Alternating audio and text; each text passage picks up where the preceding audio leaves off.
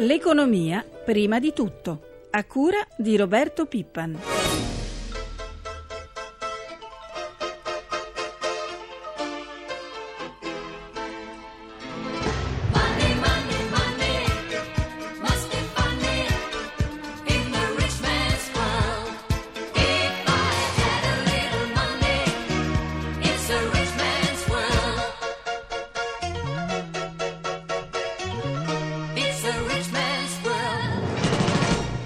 Risultati brillanti che stanno caratterizzando da inizio anno le performance delle borse pongono una serie di interessanti questioni.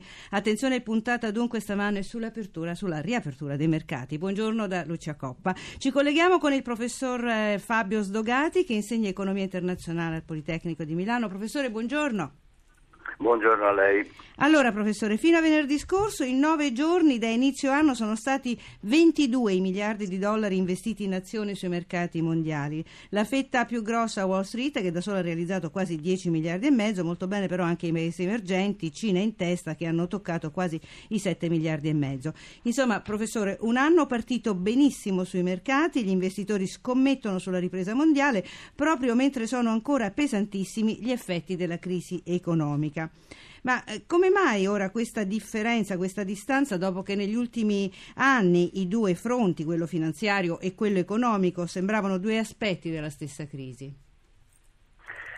Ma dal punto di vista puramente finanziario, in effetti ci si aspettava questo, eh, questa rotazione, così viene chiamata, eh, perché il prezzo delle obbligazioni, eh, cioè del reddito fisso, è ormai molto molto elevato, i rendimenti sulle obbligazioni erano molto molto bassi e quindi prima o poi si sarebbe cominciati a uscire perché se si aspetta che vendano in tanti questi eh, titoli, poi alla fine quando si vende noi si trova un prezzo molto basso.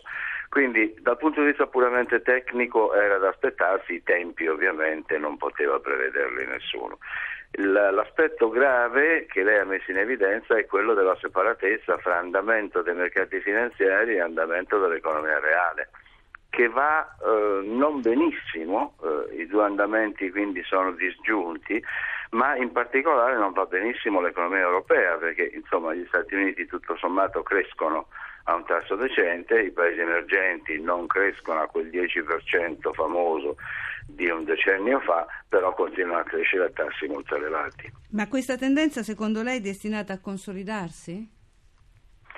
Questa separatezza, Io come sono chiamata lei? sì, questa separatezza io credo che, che si confermerà in particolare per quanto riguarda l'Europa, nel senso che io non vedo eh, una possibilità di crescita dell'economia reale in Europa visto l'atteggiamento che ormai da anni hanno assunto i governi europei, che è un atteggiamento favorevole alla crisi e che anche approfondisce questa crisi. Quindi vedo mercati finanziari, anche quello europeo, perché i mercati finanziari sono mercati globali ormai, Certo. vedo i mercati finanziari in crescita, eh, vedo l'economia reale, in particolare quella europea, eh, in sofferenza per almeno un paio d'anni ancora. Senta professore, accennava prima eh, questa grande rotazione come viene chiamata, gli investitori stanno spostando sempre più risorse massicce dai bond, da obbligazioni, titoli di Stato verso il mercato azionario.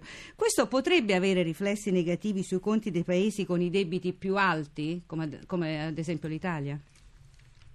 Questa è una, questione interessante. Eh, la ehm, eh, risposta di, di- di- primo acchito è che questo non dovrebbe avere effetti rilevanti perché eh, il capitale continua a muoversi, il capitale finanziario continua a muoversi a seconda dei rendimenti.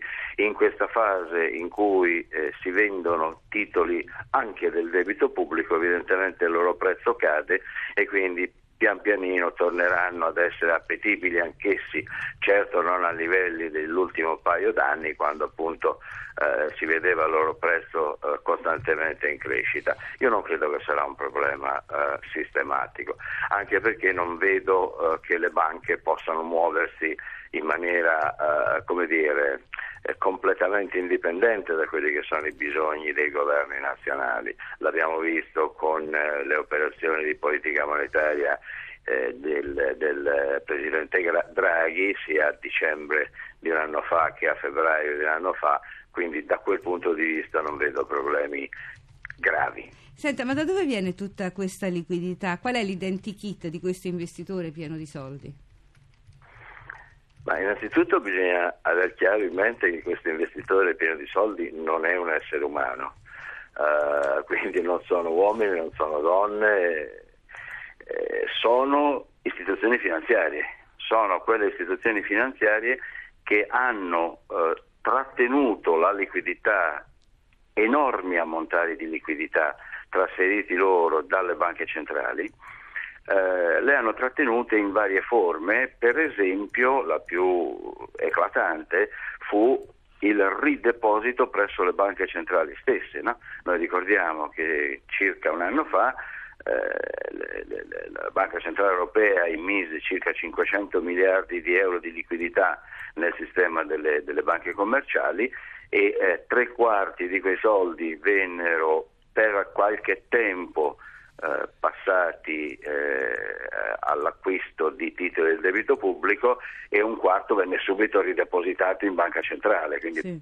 laddove non viene utilizzato. Questo è solo un esempio, ci sono enormi ammontari di liquidità in circolazione che fino ad ora sono stati utilizzati soltanto quando sono stati utilizzati per l'acquisto di titoli a reddito fisso e in particolare di titoli del debito pubblico. Bene, professore, noi ci fermiamo qui. La ringraziamo, La ringrazio. buona giornata. Altrettanto, buongiorno. Parliamo ora di previdenza, cominciamo con le pensioni di invalidità. Dopo l'alto là del ministro Fornero all'Inps di bloccare le nuove regole che prevedono una diversa soglia di reddito, non più personale bensì familiare, per concedere i trattamenti di invalidità, oggi ci sarà al Ministero del Lavoro un incontro con i sindacati. Noi dovremmo essere collegati ora con il segretario confederale della UIL, Domenico Proietti. Segretario, buongiorno.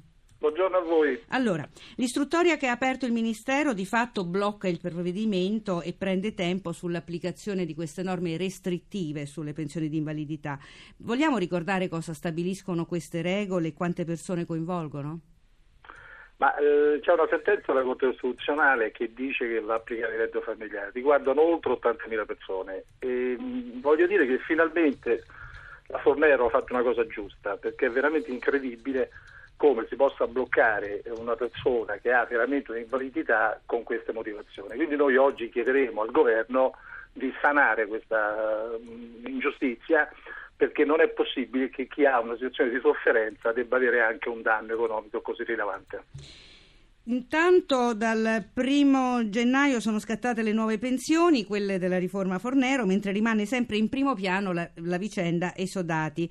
Mm, sentiamo questa scheda che ha preparato il collega Luca Patrignani, poi commentiamo. In pensione con il contagocce. Fino ad aprile lasceranno il lavoro in pochissimi, in gran parte lavoratori autonomi che usufruiscono ancora delle vecchie regole. Per capirci, 18 mesi di attesa per la finestra mobile per chi ha raggiunto già i requisiti nel corso del 2011. Per tutti gli altri ormai si ricade in pieno nella riforma Fornero. Ricordiamo dunque i dettagli più importanti. L'età pensionabile che passa per gli uomini a 66 anni e 3 mesi e per le donne a 62 anni e 3 mesi. Il sistema contributivo puro per tutti, la sparizione delle pensioni di anzianità e delle finestre mobili per il momento di lasciare il lavoro. In più l'età pensionabile viene automaticamente agganciata per i futuri aggiornamenti alle aspettative di vita. Da ora entra poi dunque concretamente nel vivo una vicenda della quale ci siamo occupati molto nel corso del 2012, quella degli esodati. Finora è stato un rischio finire senza lavoro e senza pensione. Da questo momento in poi si parla di una possibilità concreta che va evitata a tutti i costi. Siamo in attesa del via libera all'applicazione delle norme di salvaguardia per i primi 65.000 esodati.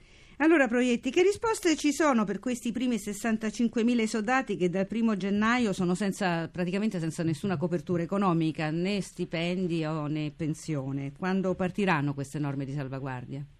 Ma grazie all'azione che abbiamo svolto in questo anno in maniera molto pressante, soprattutto il Parlamento ha dato delle prime risposte positive, quindi queste persone saranno salvaguardate nei modi previsti dalla normativa. Ma il tema non è concluso, ci sono altre decine di migliaia di persone che devono trovare una risposta positiva e noi chiederemo al prossimo Parlamento di dare a tutti quelli che hanno sottoscritto accordi prima dei provvedimenti Fornero l'accesso alla pensione con le normative precedenti.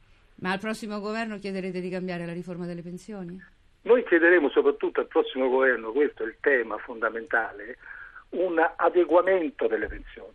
Voglio ricordare che la metà delle pensioni italiane sono sotto i 1000 euro, questo è il vero tema, noi dobbiamo rivalutare le pensioni, dare più potere d'acquisto a milioni di pensionati, rivalutando i contributi che queste persone hanno versato. Esiste poi anche un tema di dare maggiore flessibilità all'accesso di età pensionabile. Ricordavate nella scheda che ormai l'Italia è al primo posto in Europa, è oltre i 66 anni. Forse ristabilire una flessibilità darebbe anche una risposta alle esigenze del mondo giovanile che oggi si trova in difficoltà enorme anche per questo motivo nell'accedere al mercato del lavoro.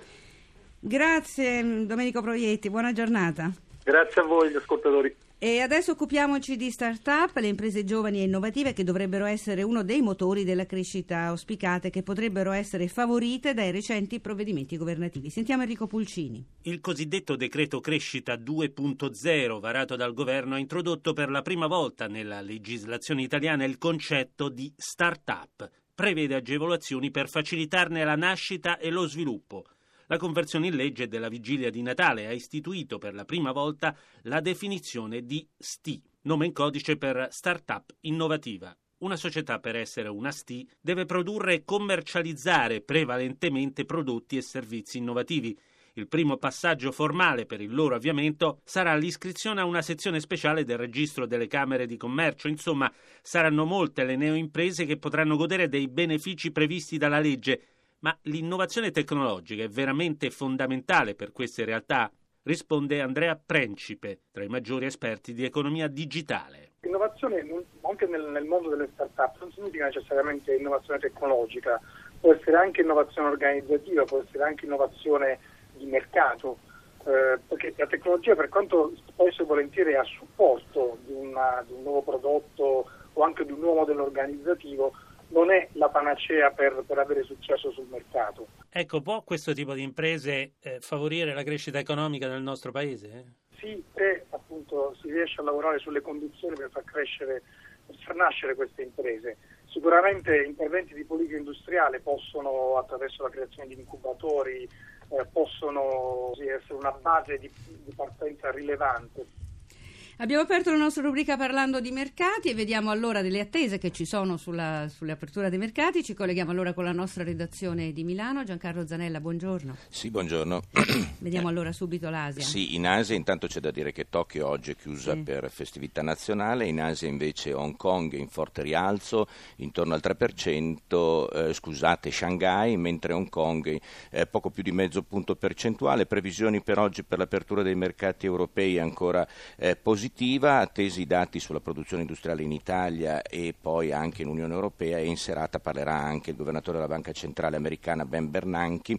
Spread infine ricordiamo intorno ai 255 punti il differenziale di rendimento tra i nostri BTP decennali e i Bund eh, tedeschi. Anche oggi si annuncia dunque una giornata interessante.